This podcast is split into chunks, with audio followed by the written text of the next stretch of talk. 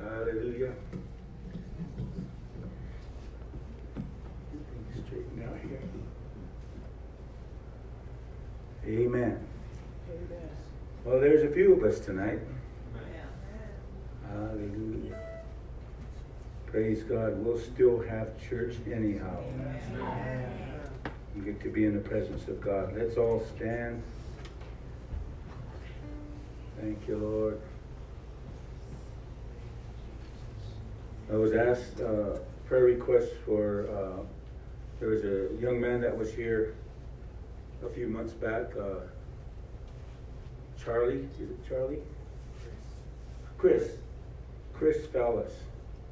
Uh, lost his two-year-old son yesterday.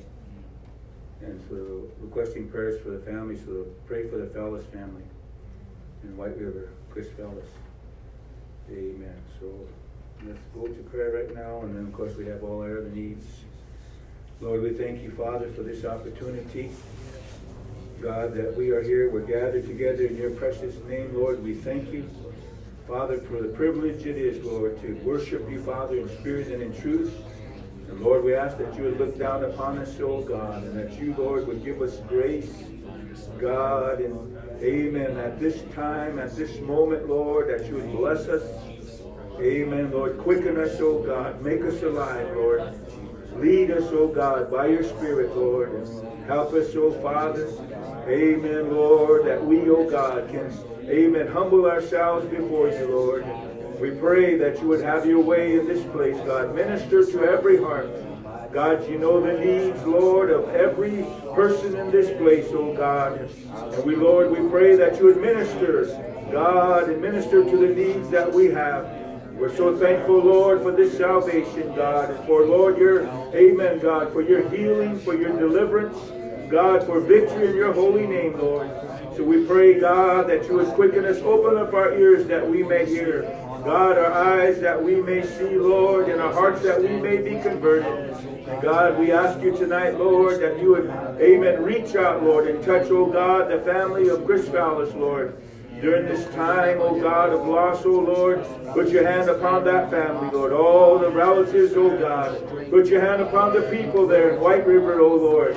Amen, God. All the souls out there, Lord. We pray, God, and even in mission, Lord. Amen, Lord. Put your hand upon all those, Father. Amen, God. Ama Isha, Lord, Lord. In Jesus' name, Lord. Amen. We thank you for this opportunity, God. Amen. Bless us in a mighty way, Lord. We pray, Father, in the name of Jesus Christ of Nazareth. Amen, Lord. Let it be done, oh God, in Jesus' name. Hallelujah, hallelujah, hallelujah. Mighty God. Amen. Amen. Got one fly flying around up here. Wow. Must be a church fly. Amen. Thank you, Lord, for saving my soul. And thank you, Lord, for making me whole. Thank you, Lord, for giving to me thy great salvation so rich and free. Sing with your heart, you. Oh, thank you, Lord, for saving my soul. Oh, thank you, Lord, for Oh, thank you, Lord, for giving to me thy great salvation so rich and free. One more time, saints. Hallelujah. Oh, thank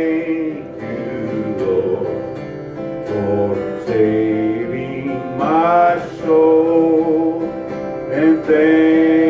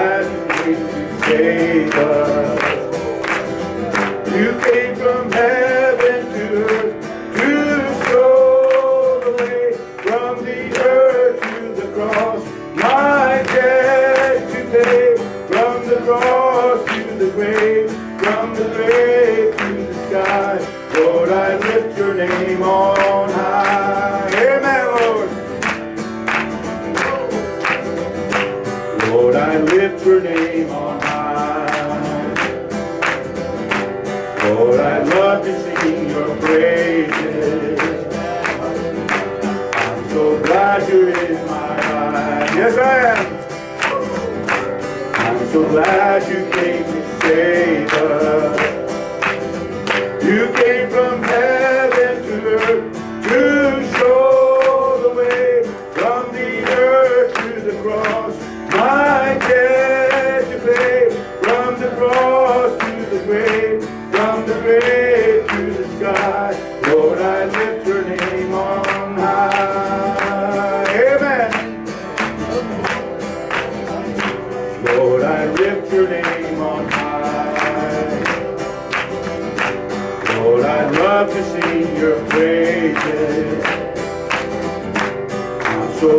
you're in my life. I'm so glad you came to save us.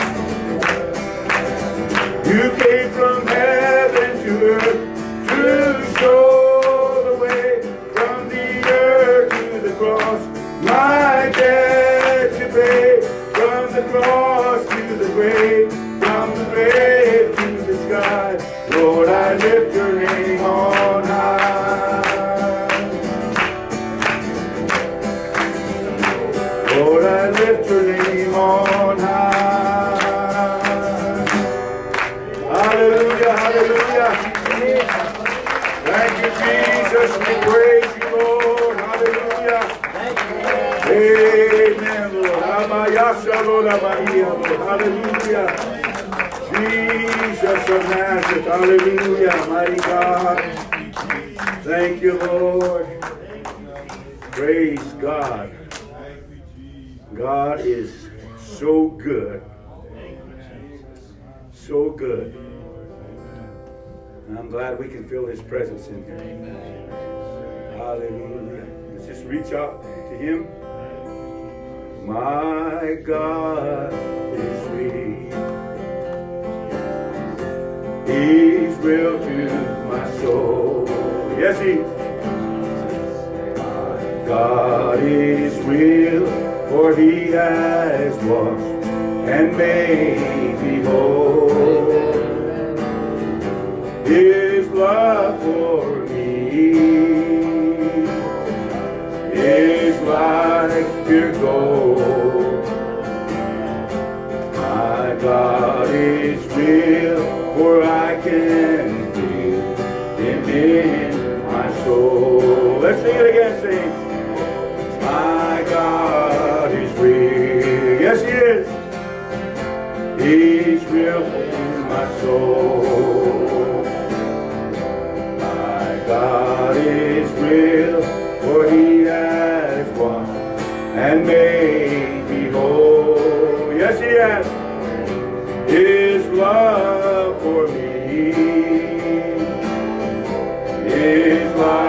like pure gold. My God is real, for I can feel Him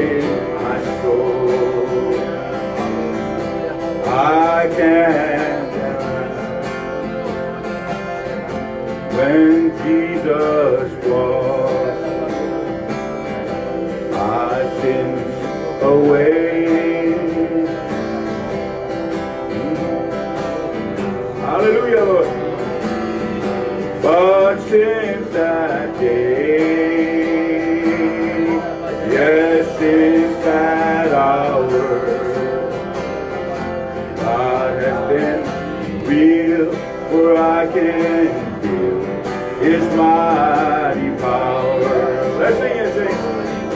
My God is real. Yes, He is. He's real in my soul. My God is real, for He has washed and made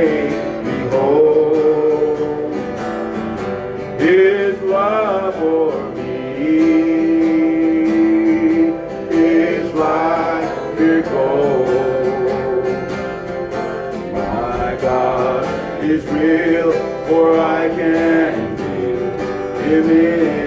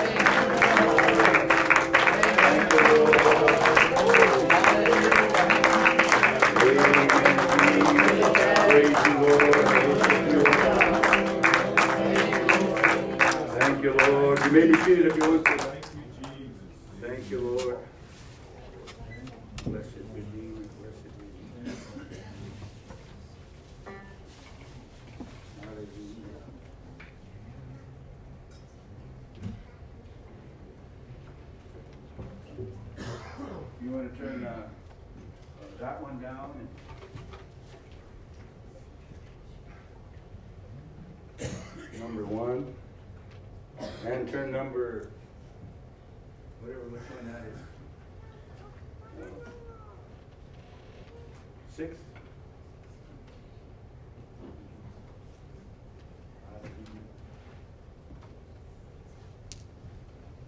Tell you what, I'm just, I'm just in oh, you turn this one down? Oh, no, no, no.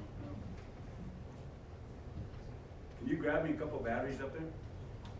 AA batteries? Or you can just push it number eight, hopefully this one won't die out. Yeah. It up to you. Test one, two, there you go. Back in business. Thank you, Lord. Somebody offered to buy me a lapel mic. And uh, I don't know what, what it is with lapel mics, but every time I wore a lapel mic, there was always feedback. And even though they tried to adjust it, and it's always feedback, so I said, well, I guess lapel mics aren't my thing. And uh, maybe it's all that power that's inside my soul. I don't know. Praise God. Never could wear them. Every time they try to fix it up, never works. I just said, heck, just give me a just give me a handheld microphone. That's good enough for me. And uh, praise God. So that's what I said. I don't I don't know about that. You know, we can try, but and I just didn't know if they didn't want me to, you know. Maybe there was too much rumble in my chest. I don't know. Praise God. But I'm glad. I'm a little bit worn out and not, you know, just just physically. And uh, I had to take a break Monday for men's group, and I know uh, I we I posted it, but uh, I think some didn't catch the post or the announcement, so they were here. So praise God. I always remember back in the early days when I could stay up two o'clock in the morning, witnessing to people, talking to people about the Lord, and be able to get up a few hours later. I can't do that no more. Seems like my body just it kind of slows down after a while. I give it a good go, but sometimes it catches up to me, and that's the way I felt Monday. And plus, Monday spent several hours, almost uh, four, four and a half, five hours uh, talking to Jonathan Oldhorse. And uh, witnessing to him, of course, what he felt this weekend in church here. He he said no, he knows what we, he feels here is real. He's never felt that any any other place, and um, so I'm thankful for that. But uh, keep him in your prayers. And I don't know if any of you realize this, but he is a Lutheran pastor.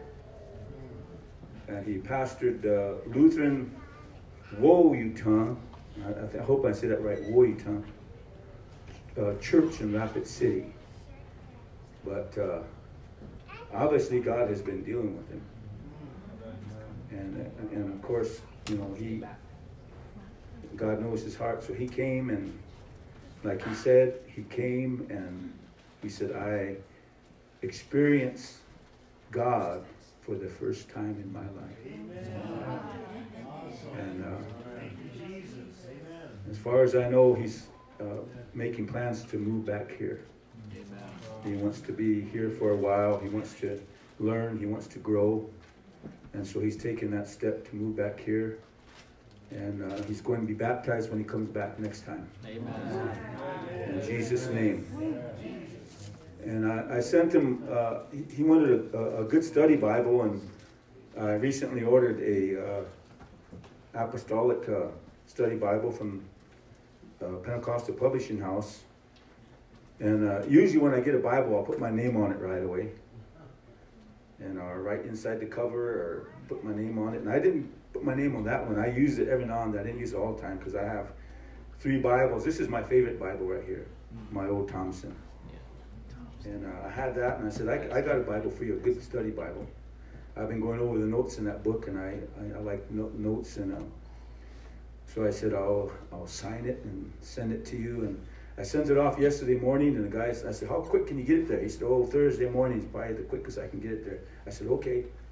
I said, uh, we'll put a tracking number on it. He said, and he said, uh, should get to by Thursday. Well, the Lord knows.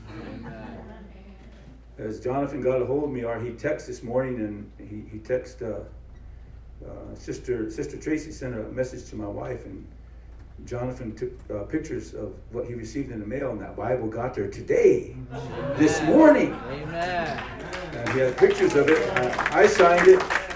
And Sister Betty and I signed it, and I put a scripture verse in there for him and everything, and and I gave him some some study material, and and and I, this is what I told him, and this is what I told Sister Tracy. I said, obviously the Lord knew. Amen. So he uh, got his Bible, and he's pretty happy about that. But pray for Jonathan, Oldhorse, and. Uh,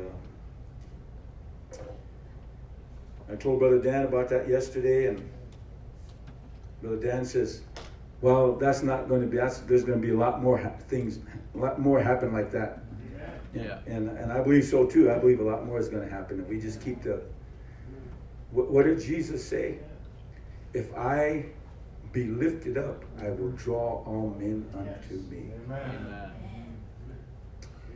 So, if we continue to lift him up, he will draw all men unto himself. And I'm glad he's doing it. I'm glad he's doing the work. And amen. I'm, I'm happy. I'm, I'm in awe. Yes. Things like that happen, and I'm in awe. But God is good, isn't he? Amen. Thank you, Jesus. Hallelujah. And uh, we're just doing what we can to make an impact upon somebody, somebody that needs Jesus. This Friday is going to be uh, ministerial development, and the two individuals, of course, one of them's here, Brother Jacob's here, and the other one isn't here, uh, Alex, but uh, Alex Amen. Sully. Uh, those two are chosen to uh, on for youth night. So, Amen. So, pray for them. Amen. Amen. Pray for them. And this is the topic: testimony. Amen. Testimony. You can go with that whatever way, which way the Lord leads you, but the Bible says that the spirit of testimony is prophecy. Mhm. There's a lot of things about testimony, and uh, you can go either way, testifying about the things of God. So that's what, and we all, we all have to develop, and, and I hope we all have a testimony. Amen. And uh, praise God. It's important to have a testimony so that people can know and and come to the knowledge of the truth. Did you did you realize you could do that? Just by your walk, Amen. just by the way you live, just by the way you behave, just by your attitude, your spirit, just by the way you talk, you can be a testimony to people out there in the world. I had to chuckle because Sister Adrian and and uh, Sister Sierra told me when they were in Sioux Falls. Was it Sioux Falls? Oh, Sioux City at the mall. There was this gentleman came up to him, elder gentleman, came up to them and asked him, "Are you are you two ladies, young ladies, Jews?" Yeah. and he was he was a Jew, wasn't he? Yeah, he was Jew. And so they asked why he thought they were Jews. He said, "Because the way you dress." Yeah. That's what I said. You should have told him that we're spiritual Jews. But that's how powerful uh, uh, our testimonies are. That's that's what we can. That's the example that we can take to the world when they see us. There's something about the Holy Ghost in, in a person being filled with the Spirit of God, and how it it projects uh, an image. Of course, it says about the Lord Jesus in Hebrews chapter one that He's the express image of God. And so we understand that when we walk in the Spirit, we are going to bear the fruits of the Spirit. And not only that, they're going to see uh, holiness in us, they're going to see sanctification. And amen. If there's ever a time, ever a time when uh, we realize that the dignity, God's dignity, is upon us when we walk in the Spirit, and and uh, as as as that happens, then others are able to see the Lord Jesus, and that's what Hebrews uh, talks about. That uh, follow peace with all men and holiness, without which no man shall see the Lord. Mm-hmm. Hallelujah. So that's why we. That's why we are the way we are all you crazy Jesus fanatics, spirit filled, tongue talking, one God, holy rolling. Hallelujah. Amen. I, I, remember I used to be crazy out there when I was in the world. Did a lot of crazy things. I don't want to talk about them, but I did a lot of crazy things. And uh, we all know what we're talking, what I'm talking about, don't you? You know what I'm talking about. You know, we were all crazy before. I, I used to live hard for the devil. Huh? Sometimes I would turn that one nighter into four or five nighters. Praise God. And, and not even know what happened during those days until I sobered up. Then somebody else would tell me, You know what you did? I said, No, I don't want to hear about it. Praise God. We got so uh, lost in our sins. And that's how real God is. God comes into our lives and He makes things real, He makes things new. That's powerful. So, amen. I appreciate what He's done. If you want to turn with me in the Bibles tonight, uh, the book of Nehemiah, if you want to go in the Old Testament, uh, just some things I, have been feeling in my heart and in, in my spirit. And uh, How many of you have, have you know, the what's uh, happening here in the book of Nehemiah? Of course, this was book was written when the Jews uh, returned from captivity in Babylon, uh, when they took on the task of rebuilding the walls and rebuilding the gates and trying to rebuild Jerusalem after the their 70 year captivity in Babylon. And uh, this is what this book is all about. This is not a, this is not, uh, uh, uh, how would I say it? This, this is real. What it's talking about, it's real. It's not a book about fiction. It's a book about truth. It's a book about real events. And um, Let's get started. Uh, Nehemiah chapter 1, verse number 1. The words of Nehemiah, the son of Hachaliah. And it came to pass in the month Chisleu in the 20th year, as I was in Shushan, the palace, that Hanani, one of the brethren, came, he and certain men of Judah, and I asked them concerning the Jews that had escaped, which were left of the captivity, and concerning Jerusalem. And they said unto me, The remnant that are left of the captivity there in the province are in great affliction and reproach. The wall of Jerusalem also is broken down, and the gates thereof are burned with fire. And it came to pass when I heard these words that I sat down and wept and mourned certain days and fasted and prayed before the God of heaven.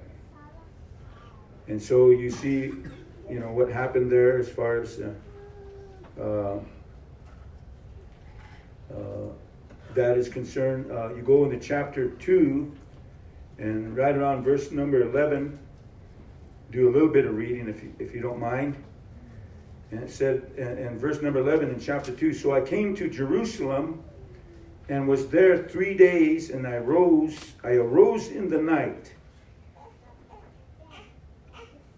I and some few men with me. Neither told I any man what my God had put in my heart to do at Jerusalem, neither was there any beast with me save the beast that I rode upon. And I went out by night by the gate of the valley, even before the dragon well, and to the dung port, and viewed the walls of Jerusalem, which were broken down, and the gates thereof were consumed with fire. Then I went on to the gate of the fountain and to the king's pool, but there was no place for the beast that was under me to pass. Then, then when I up, then when I up, praise God. Uh, where am I now? 15. Then I went up in the night by the brook and viewed the wall and turned back and entered by the gate of the valley and so returned. And the rulers knew not whither I went or what I did, neither had I as yet told it to the Jews, nor to the priests, nor to the nobles, nor to the rulers, nor to the rest that did the work. Then said I unto them, Ye see the distress that we are in, how Jerusalem lieth waste, and the gates thereof are burned with fire. Come and let us build up the wall of Jerusalem, that we be no more a reproach. Wow. Pretty, uh, pretty, uh, how can I say, a bleak picture, isn't it? Of a place that one time used to be inhabited with life. Uh, you ever read historical accounts of Jerusalem back in the days? And of course, you know, they talk about the wonder of Solomon's temple.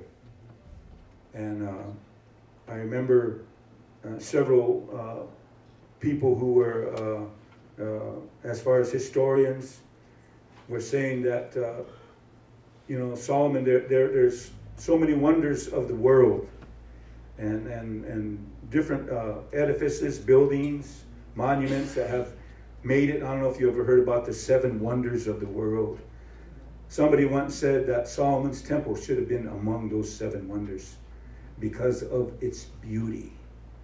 And one historian wrote that uh, what he read from history, he said people that came in, that journeyed into Jerusalem uh, for the feast of uh, the feast of the Lord, uh, pilgrims that came in to celebrate the feast when they came into Jerusalem, and if they came in from the east side, from the Mount of Olivet, uh, at a certain time of the morning, they said the sun shined down upon Jerusalem that you could see it reflected the temple off of the temple. They said it was such a, uh, uh, uh, how would I say, illumination that when the sun reflected off of those stones on Solomon's temple, they almost looked like pure gold.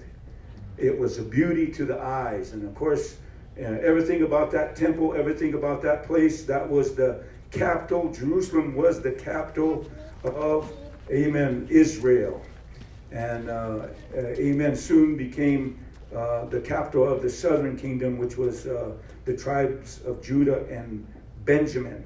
So uh, it was a place that, uh, of course, God's word was finally fulfilled, and David wanted to build a place, an habitation for the Lord, but because he was a man of war, he was not given, uh, amen, the, the, the authorization to do that. And so it passed on to his son. And of course, Solomon built it. it took him seven years to build the temple there.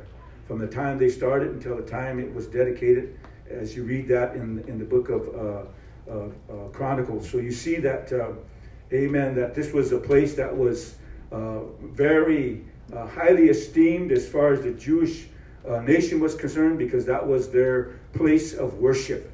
It was a place that they came to and a place that represented a lot for them as far as their, their faith, their belief. But as a result of them falling into sin, guess what happened? The Lord allowed them to be, amen, defeated. And amen, if you read the scripture and if you read what happened there, amen, uh, under the king of Babylon, Nebuchadnezzar, uh, Jerusalem was besieged and just totally razed to the ground. Nothing was left, and the temple was destroyed. and uh, certain artifacts of the temple were taken by Nebuchadnezzar, taken into captivity. So that was the state of Israel, all because they loved idol worship. Mm. Wow. How many of you believe that the Lord, when He speaks His word, that His word is sure? Amen. Yep. When He speaks His word, when He speaks a promise, that promise is true. And the thing about the promises of God is that they always come with a stipulation. It's not too, uh, I would say, it's not too difficult uh, as far as serving the Lord. Uh, when you when He promises people that He would bless them, He would bless them as a nation as long as they kept Him in their sight, as long as they followed Him, as long as they obeyed Him. Uh, he said He was going to bless them, and He did. But yet, just because of you know the leadership, certain kings back at that time were righteous kings, and certain kings were not righteous. So as a result, uh, Amen. Their sin, the idolatry, uh, falling back into the uh, uh, how could I say the practices, the religions of the nations that were around them. So the Lord finally had to bring that all to an end. And here's the thing when they when they were living for god when they were worshiping god when they were doing what was right before him he exalted them. They were an exalted nation but as soon as they would turn their back on him guess what happened? Amen. They lost their peace. They lost their power. They lost their lands. Amen. They lost their children, they lost their families, they lost everything. Wow. Somebody might say, well, God doesn't care. Yes, He does. He cares for us. I want to say something to all of you sitting in here tonight. Because we, we can hear that if you just heard what I spoke to you about God's promises. Uh, Paul said all his promises were yea not one of them nay. But it comes to the part of us actually obeying God's word, doing our part as far as that's concerned. Uh, I don't know if this has any relationship to what uh, the Lord was was speaking, or you know what happened as far as their captivity. But if you go over to the book of Psalms, uh, 125, you read there in verse number one: "They that trust in the Lord shall be as Mount Zion." Which cannot be removed. You see that. But abideth forever. As the mountains are round about Jerusalem, so the Lord is round about his people from henceforth even forever. In other words, they were going to be protected by the Lord. Amen. But look what he says. For the rod of the wicked shall not rest upon the lot of the righteous. Lest the righteous put forth their hands unto iniquity. I believe that's the answer to what happened to them. Everything that we're reading about in there in the book of Nehemiah.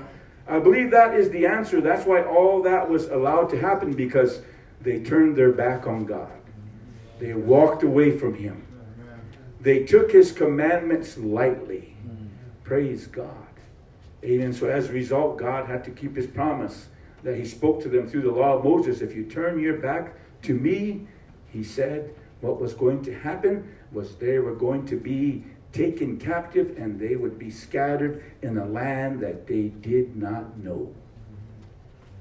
And so we see this but here's, here's the thing about, about the Lord. He said their sentence was going to be 70 years of captivity. 70 years of captivity. I don't believe in chances. Somebody might say, well, he gave Israel a chance. No, he didn't give them a chance. He said, your sentence is going to be 70 years. After 70 years, you're going to go back. I'm going to give you an opportunity to start all over again. Man, that's that's good, isn't it? We can be given the opportunity to start all over again. Especially all the mistakes we've made, all the failures on our part, not his part, on our part. Whenever we walked away from God, whenever we turned our back on him, whenever we became half-hearted.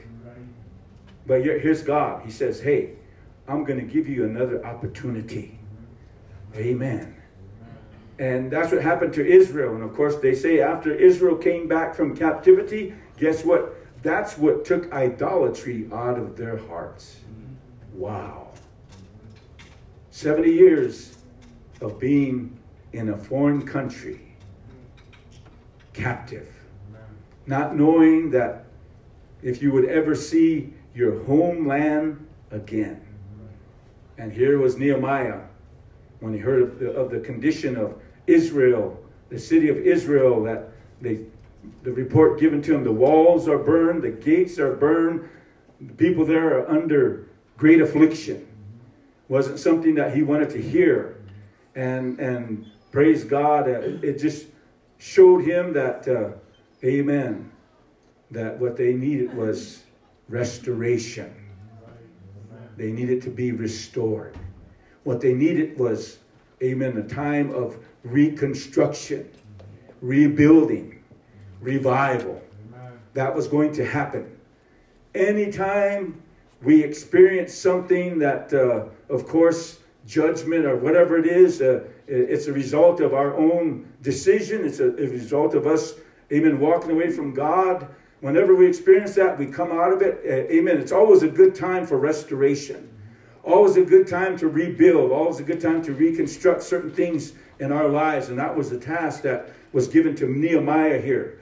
And one of the things that he said was uh, in verse number 17 in chapter 2, then he said, I, then he said unto them, You see the distress that we are in, how Jerusalem lieth waste, and the gates thereof are burned with fire. Come, let us build up the wall of Jerusalem, that we be no more a reproach. Hallelujah.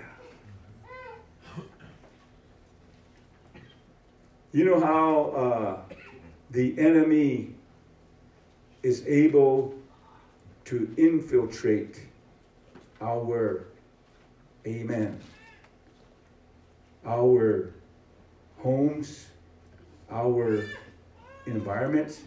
You know how he's able to infiltrate?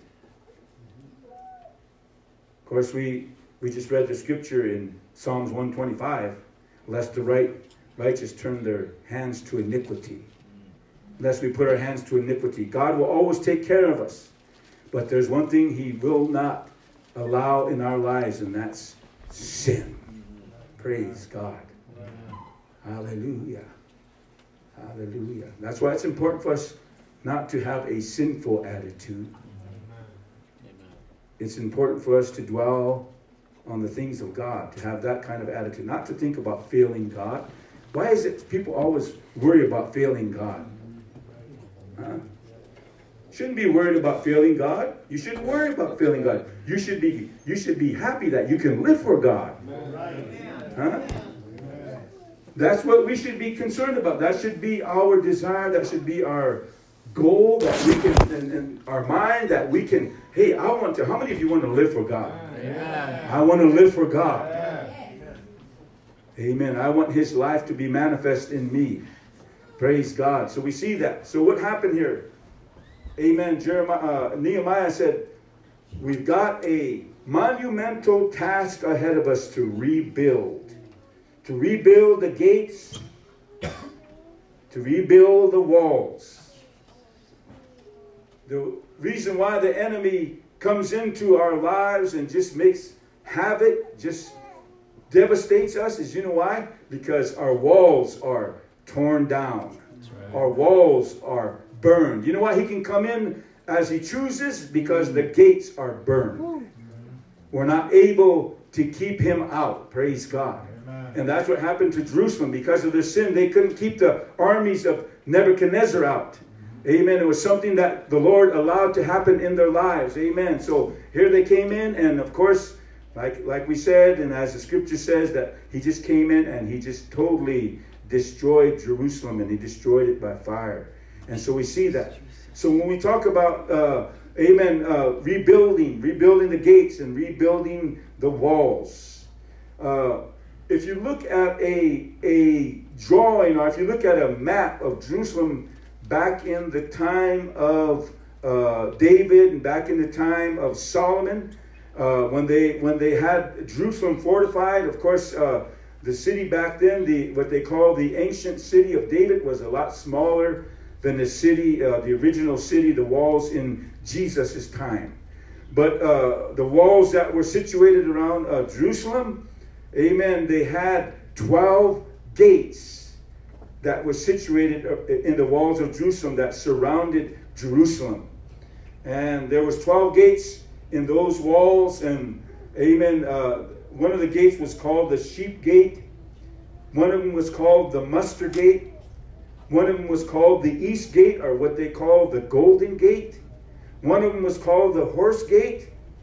One of them was called the valley gate. The other, the water gate, the fountain gate, the dung gate, the valley gate, the Ephraim gate, the old gate, which is Jeshana, the Jeshana gate, and the fish gate. All these gates were burned by fire. So the gates weren't operational. The gates could not, amen, keep the enemy out. Of course, plus the walls were burned and they were torn down. There were breaches in those walls. Praise God. So the city had no protection. No protection. Uh, here's something interesting. The word for gate in this particular, uh, in the Old Testament, when we talk about the gates of Jerusalem, the Hebrew word shar, just a gate. And an entryway is called pethah. The threshold of the gate is called Saf. And the door of the gate was called Deleth. So you understand, this is what the gate consisted of an entry, Pethah, a threshold, Saf, and a door, Deleth. And, and we never think about it, but that's what a gate is built of. These are all the things that are situated with the gate. So Amen. A gate does have a entry, it does have a threshold, it does have a door. So in other words, uh, when we think about it, the purpose that the gate serves is that it, when it is closed, it will protect us. Huh? Now, uh, listen to this. In the ancient times, the significance of the gate in ancient times, it was an entrance into a city, a camp, or a temple, or a house. Okay? It was also a place of assembly. You could read that in the Old Testament, where, amen, if they wanted to go gather, if, if important matters had to be addressed, they, they all congregated at the gate. It was a place of assembly, it was the chief place of concourse. Hallelujah. A lot of activity at the gates.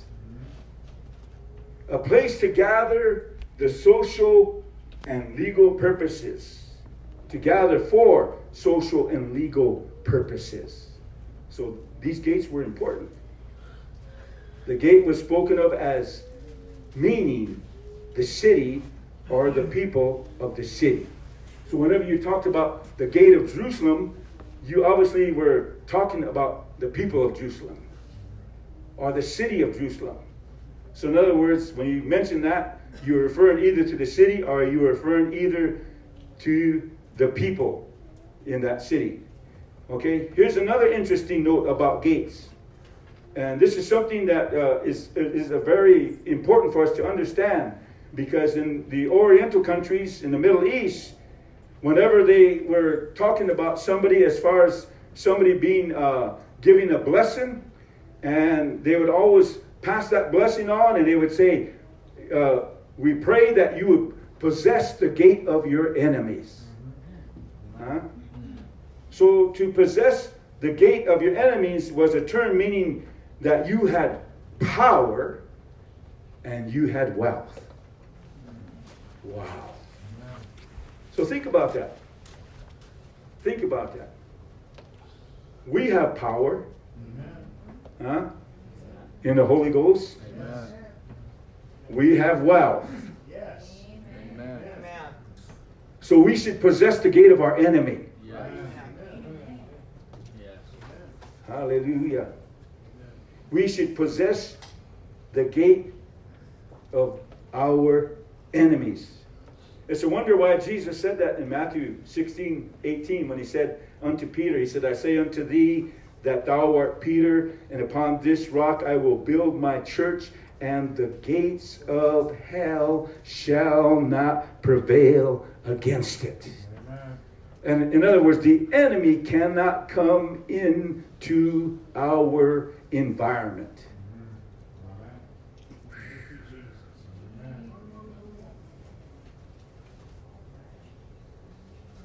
I know he tries, doesn't he?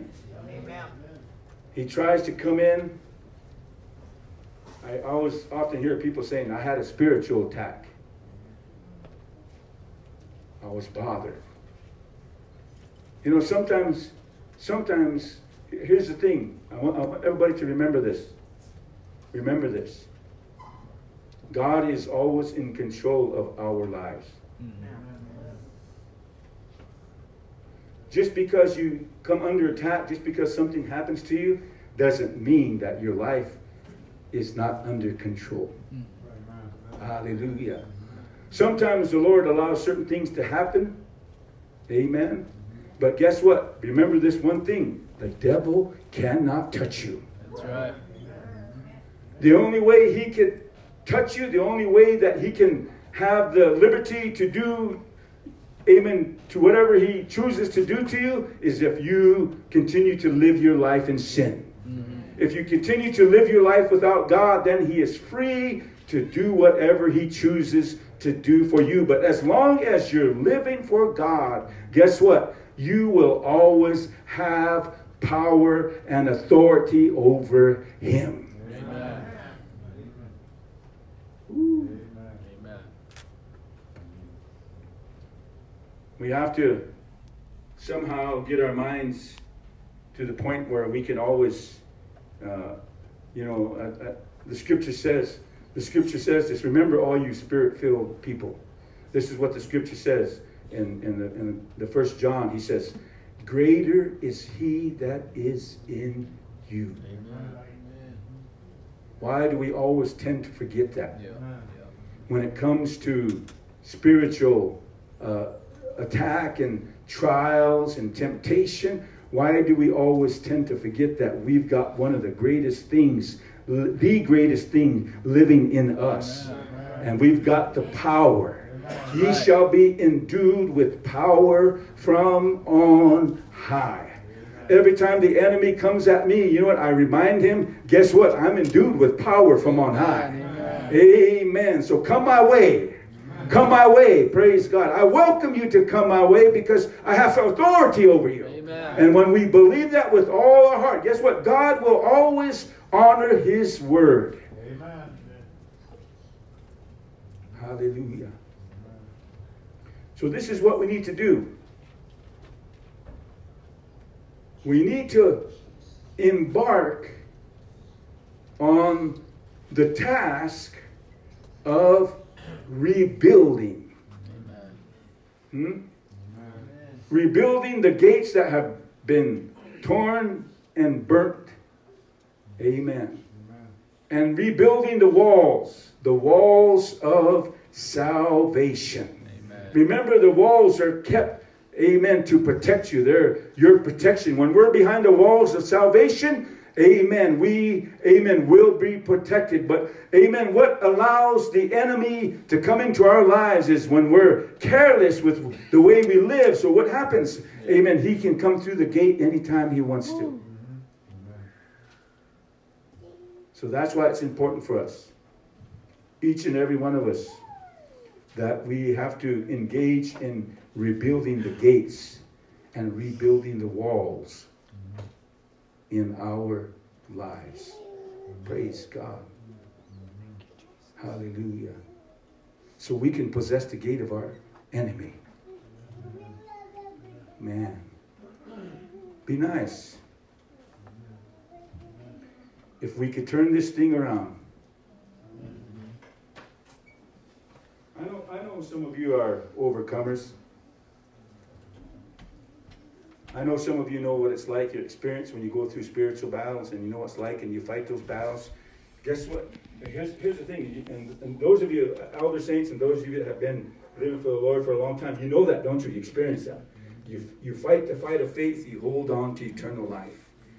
Amen. We, we fight that battle, the spiritual battle, and guess what? Here's the thing uh, God always gives us the victory. Amen. We always overcome. As long as we do what's uh, right in His eyes, and as long as we humble ourselves before Him, God will always, amen, be with us. He'll always be on our side. So that's the thing that, uh, amen, you can tell from a person when they go through something, but yet, guess what? They're not uh, distracted by, amen, the really the, the, the weight or the, the, the size of the adversity that they're experiencing. Amen. They're, because you know what? They know that they have power, they know they have faith, and so they continue to fight. And as a result, guess what? God always helps us to overcome. And so that's one thing we need to understand. So we need to engage in the task of rebuilding. Yeah. Yeah. You think about all these young people, all these children, all the little ones. We have more infant children and younger children in this church than we do adults. I was kind of surprised Sunday when we excused for Sunday school class, we lost over half of our congregation. They went to their classes. There was a few of us adults left here. That told me something. We have a lot of young souls that count on us. Mm. A lot of young souls that we are responsible Mhm. for. Yep. Amen. And you know, right now, you know, and I'm going to say this to you, young people. Uh, you don't have the wisdom, you don't have the experience to decide what's good for your life. Mhm. That's left to your parents. Mhm. And it's your responsibility, you parents, to raise up your children in the ways of God. Amen. Train up a child in a way that he or she shall go, and when they are old, they will not depart from it. Mhm. Amen. That's what you need to do. You, you ever wonder why the devil penetrates our homes? Mm. Is because we don't have any structure in our homes. Because if you had anointing in your homes, your homes will not be penetrated like they are. Mm. Praise God. You won't be coming under attack and you won't be, amen, you won't be defeated the way you're defeated if your homes, amen. If, if you had that, praise God, that, that covering upon you. And it's up to you, parents. It's up to your parents to set that standard. I know a lot of people don't like to use that word standard, but if you set that standard in your home, if you pray, woo, a lot of people just have a hard time doing that. A lot of people have a hard time reading the Bible at home. Their excuse is that they're not smart enough. Well, you won't get, uh, you won't grow in knowledge if you don't read. That's right. And, if you pray and ask God to give you understanding, He will give you understanding. Don't let the devil lie to you. You've got the Holy Ghost. Right. And the Holy Ghost will help you to interpret the Word of God. He'll teach you the things of God. Amen. So we can't use that as an excuse that Right. I don't know what to do. Let me tell you something. If you know how to read, you can read. Yeah. If you know how to pray, you can pray. Yeah. Just those two simple elements. Right. And even if you start out just little at a time, but on a consistent basis, start to build those walls. Brother Longshore preached a message one time out of the book of Nehemiah, and he even wrote a song. And you know what? He, he named it Burnt Stones in a Trash Man's Hand. In other words, we're given the task.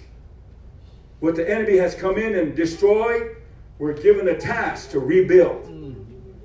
And usually, because it's been in the manner it's been destroyed, it's not going to be, praise God, you know, uh, uh, uh, a task that, you know, we can just do because it's messy.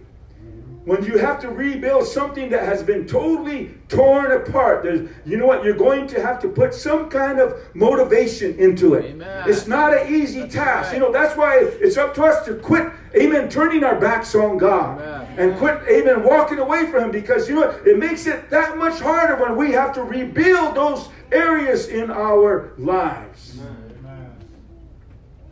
Woo. But as they did, they had to take everything, uh, they had to salvage. It's like I was telling these gentlemen here when we were doing all this work. I said, be careful how you take it apart. Anybody, you know, I, Brother Aaron and I are uh, experienced at renovation. And somebody wants to renovate, and we've done, I don't know how many jobs we've done renovating homes, and they say uh, they can't get the material that they need, so you're going to have to reuse the material that's there. So when we go in and, and, and uh, you know, uh, demol- demolition, when we go in there and we start to take apart, you know, we could, you know, a lot of people just go in there and tear everything off. They don't care how it comes off. Amen. They just tear it off. But did you realize that if you're going to go in there and renovate, you can't just tear things apart. You got to be careful how you take it apart. You know why? Because you're going to use it again. Amen.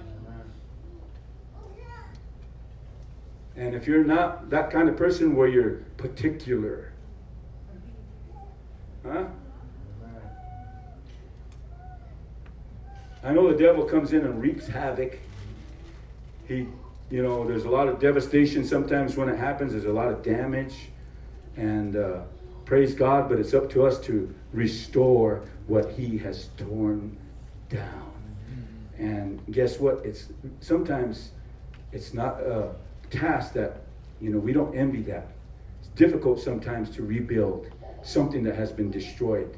And so that's why it's important for us to to to understand this that amen we need to amen build again the walls and the gates that have been torn down that have been burned demolished hallelujah what a task getting something out of the rubble rubble and getting something out of the rubble and cleaning it up. Maybe retooling it so it can be useful again. What what in your life has the devil just totally torn apart and made useless? Huh? Hmm. Where it doesn't have any form or any shape anymore. But you know what? It's up to you right now to take a look and as nehemiah did you know what he did when he got back to jerusalem? He he, he got on his his donkey and he wanted to survey what was done the damage that was done. And of course he did it by night. He didn't want anybody to let him know what he was up to. And so he went he surveyed the walls and he surveyed the gates and he said you know what? It's just like they said everything is burned. Everything is torn down there's much work to be done but guess what he had it in his heart and that's what he said if i could just tell the people what I feel led to do because of my God. Hallelujah. Here's, here, here's the thing. Some of us need to take an honest evaluation of our homes. Huh? Some of you need to take an honest evaluation. Don't overlook certain things that you know, praise God, are the very things that cause you to stumble or fail God. Don't overlook those things. They might be minute to you, they might be insignificant, they might be small, but the, like the Bible says, the little foxes Amen. huh, spoil the vine. It's those little, you know, uh, uh, can I say it this way? It's those little sins. And we say, okay, that's harmless. But why is it that we still have certain difficulty? And why is it that we are still sometimes battling and struggling? Mm-hmm. It's because we allow these little things to, amen, remain there. We're not doing anything as far as removing them out of our lives. Right. Amen. Mm-hmm. And we think it's okay. Oh, you know, we'll, we'll address the, the, the, the bigger things, the things that I think are, are important for us, but you forget about the small things. Mm-hmm. You know, it could be your attitude, your spirit, huh? Could be the way that, uh, amen, sometimes that you walk with God. You may not take it very seriously. Maybe, maybe you're not really, uh, um, maybe you don't think deeply about the things of God. Hallelujah. Hallelujah. Tell you what, I believe that's what we need to do. That's what we need to do to get some of our homes in a place of stability that they need to be. We need to rebuild, we need to evaluate, and then from that evaluation, we need to rebuild. We begin to, amen, rebuild and restore. Amen. Those things that were, were torn down. Let me tell you something. Why is it? Why is it? Let me let me ask you this question. This came to my mind the other day, and and and uh, let me ask you this question. Why are some of you afraid of holiness? Mm. Mm.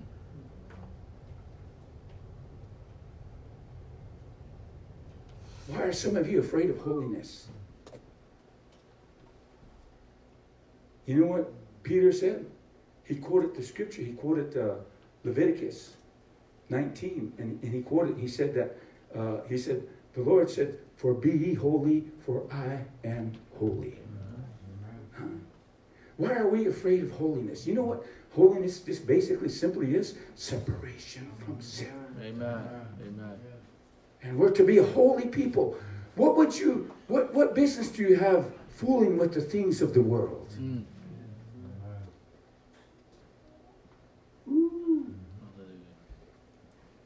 Why do we indulge in worldly amusements, in worldly programs? Huh? Hallelujah. I was told, and nobody here, but I'm just using this as an example. I was told about a, a gentleman who was, uh, of course, in his uh, latter 30s, early 40s, and uh, he got hooked on games. And uh, you know what I'm talking about, you young people? You know what I'm talking about? Little controllers and, and the, the, the game boxes Mhm. and all that kind of stuff. And, and, and when he was a young man, you know, of course, their, their technology now, you can do a lot of stuff with those game boxes and everything. But he got started on it way back when then. But you think by now he would overcome that. But guess what? He's right into it. That's how much he's bound by those games. And, and he's in there, and that's all he does. And of course, his wife is saying, Man, he still hasn't gotten over that.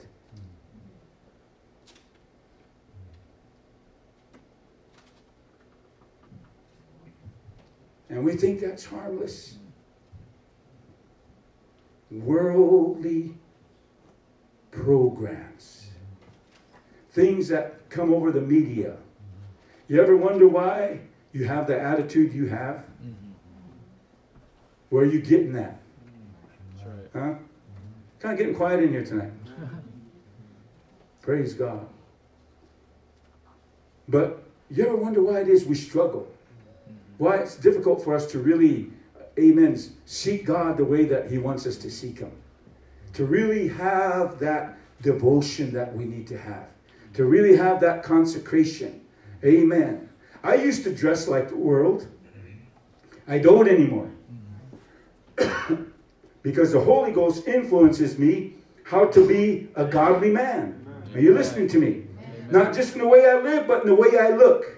Amen. I, I don't look like every person out there. Let me tell you something. Quit looking, quit getting your, your, your styles of clothing from the world. Amen. And get a hold of the Word of God and let the Word of God tell you how to dress. Mm-hmm. Amen. Because, amen, we need to be told how to dress. Yes. I grew up in a, in a, in a, in a time, of course, some of you elders might remember this when you start to preach on holy clothing. Somebody say, oh, there he goes. He's a clothesline preacher. Why would people respond to preaching like that? Only it's because their spirit weren't right with God. That's right. Huh? Yeah. And you can look at them and you can tell. Huh? Hallelujah. Those are the things that we need to rebuild. Amen. Rebuild. Rebuilding the gates. Rebuilding the walls. All those things. Praise God that we need to do. And uh, let me tell you something. When we begin to do that, when we begin to uh, rebuild, uh, this this is amazing. I, I, I love this book. I love reading this book. But let's uh, Nehemiah, if you're still there, uh, um, and and chapter three. Look what it says after after Nehemiah uh, spoke about to the elders and what he was there to do, and he said he said that that let us rebuild, let us build up the wall of Jerusalem that we may be no more reproach a reproach to our enemies. We don't have any fortifications. Did you know that what God gives us in the Word and what we learn, that is our fortification? So we need to rebuild those walls and re- rebuild those gates so we can have some kind of fortification so that won't, we won't be a reproach to our enemies anymore. Praise God. And so he says that, then you go down there in chapter 3 and verse number 1, then you see what happened as a result of Nehemiah's, amen, Nehemiah's uh, uh, speaking to the elders, and he says, Then Eliashib, the high priest, rose up with his brethren, the priest, and they builded the sheep gate. They sanctified it and set up the doors of it, even unto the tower of Meah. They sanctified it unto the tower of Hananeel. And next unto him builded the men of Jericho. And next to them builded Zaccur, the son of Imri. But the fish gate did the sons of Hassenaah build, build up, who also laid the beams thereof, and set up the doors thereof, and the locks thereof, and the bars thereof. And next unto them repaired Meremoth, the son of Urijah, the son of Koz. And next unto them repaired Meshullam, the son of Berechiah, and the son of Mashiz Abil. Uh, and next unto them repaired Zadok, the son of Baanah. And so we see what happened. When they finally realized what they needed to do, everybody joined in the rebuilding. Everybody joined in the task of, amen, rebuilding the gates and rebuilding the walls. And as the scripture says, they sanctified them. They set the doors, set up the doors. My mind. Hallelujah. That's a task that we have at hand right now. We need to join together to rebuild. Our families, our homes, our relationships, our fellowship, the work that God wants to do in us, this is what we need to do. Praise God. This is what needs to happen. Thank you, Lord. Thank you, Lord. Thank you, Jesus. So that's what we, amen. That's the task that we have right now. Each and every one of us,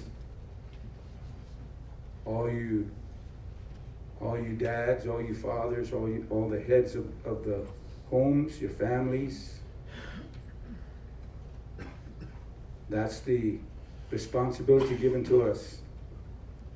We're obligated to do that as the spiritual leaders of our families, of our homes. We need to stand and we need to, amen, make that proclamation that we're going to rebuild, we're going to restore. Hallelujah. The walls of salvation, the gates. Amen. So that we can be a fortified city again. We can be a fortified family. We can have a fortified home. Praise God. We can have protection. We can be kept. Praise God. That's what we need to. That's what we need to do. Thank you, Jesus. We'll stop there for this evening. So, uh, hopefully,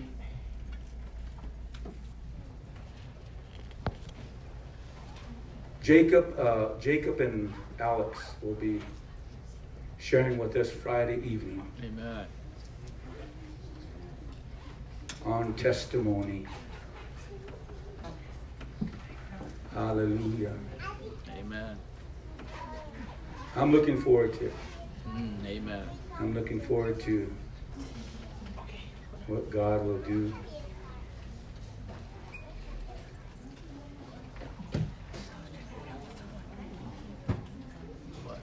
Let me let me encourage some of you folks. Let me encourage you. Do your best. Do your best to attend the activities we have here. Amen. I know sometimes it's not always, we're not able to uh, attend every activity, but do your best to attend as many of the activities that we have going here. They're, they're for a good reason, we have them scheduled for a good reason. It just, uh, I, I feel trouble when, you know, we have all these activities, all these things happening, and it just seems like we don't have that uh, zeal or, Mhm. uh, you know, we, we talked about doing this and people are excited about doing it, but just like everything else, people's excitement and zeal only go for a little while and then Yeah. pretty soon, boom, Yeah. go down. Never can be consistent. Mm-hmm. But do your best to, to be here, to support them, to be, to uh, participate in what's going on.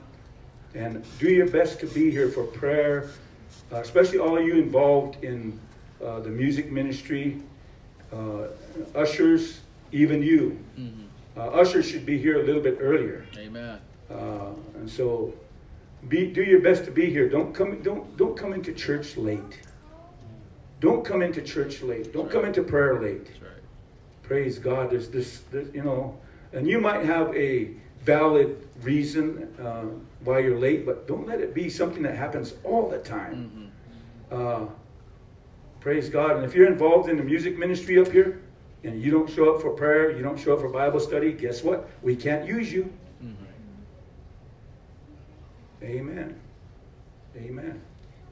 So we, we need to stay on top of things. It's not hard to be on time. Right. It's not hard to be here when we should be here. It's not hard. Amen. Uh, we can be on time for our jobs. We can be on time for our appointments. Yeah. We can, you know, we need to take the things of God more serious than our jobs, Amen. than our appointments. Yes. We need to be here for Him. So I'm just letting you know, praise God. So uh, tomorrow night, uh, there will be rehearsal tomorrow night. Friday evening, like I said, youth development, and then of course this weekend is our uh, normal activities on the weekend. So thank you very much uh, for your attendance tonight. God bless you and have a good evening, the rest of the evening.